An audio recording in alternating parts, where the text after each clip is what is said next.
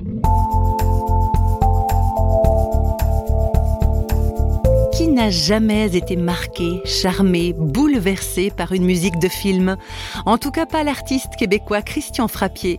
Le gamin qu'il était à l'époque se faisait littéralement transporter par les musiques de films du compositeur Ennio Morricone.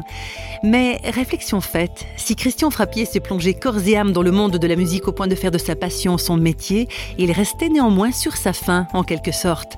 À ce moment-là de sa vie, quelque chose en lui était inassouvi, un besoin spirituel qui n'avait jusque-là pas été comblé, et pour cause. Christian Frappier. Je suis né dans une famille qui euh, était en forte réaction à tout ce qui avait un lien à la, foi et à la spiritualité. Et c'est peut-être pour ça que mon, rapport à la musique, c'est presque un rapport sacré à la musique. Cette musique euh, habitait euh, cet imaginaire qui était, lui, laissé à vide jusqu'à ce que j'ai épuisé un peu l'héritage un héritage, euh, mes parents étaient euh, de grands humanistes. Et c'est l'héritage qu'ils m'ont laissé.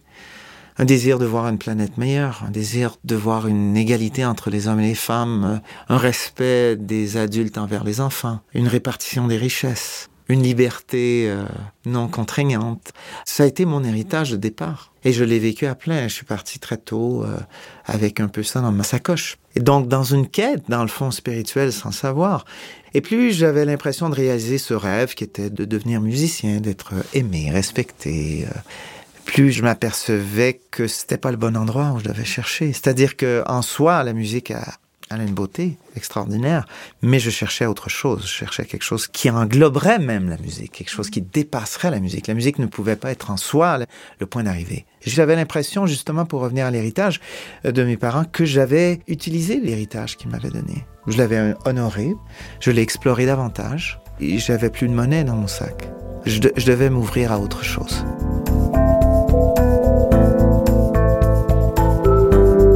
C'est en fait en creusant encore plus profond dans son héritage humaniste que Christian Frappier va s'intéresser de très près à Jésus-Christ. Je cherchais dans ma tête euh, qui aurait quelque part, qui se serait approché le plus de l'humain ultime, la réalisation complète de l'humain. Et de ce que je me rappelais vaguement, c'était Jésus. Ce Jésus, cet homme qu'on qualifiait de bon. J'ai entrepris la lecture du seul document, à mon avis, qui pouvait me renseigner sur lui. C'était les évangiles.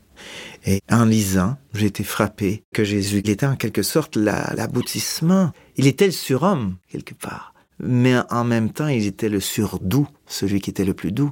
Il était celui qui pouvait faire face à ses ennemis, en même temps, il était celui qui pouvait se livrer. Celui qui portait toutes les souffrances, il était en même temps celui qui pouvait sourire et donner espoir. Donc, Jésus m'offrait un problème, un beau problème, parce qu'il était pleinement humain, mais en même temps, il se réclamait du divin, le Fils du Créateur. Alors j'étais pris finalement devant cette équation.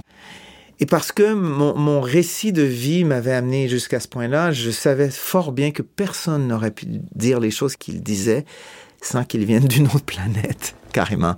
C'était impossible. Et quelque part, euh, ce qu'il disait, ce qu'il avait fait, pour moi, validait ce qu'il prétendait être. Christian Frappier n'est de loin pas le seul à qui Jésus-Christ pose un beau problème, comme il le disait à l'instant. Et quand le problème est bien posé, la réponse n'est-elle pas d'autant plus facile à trouver?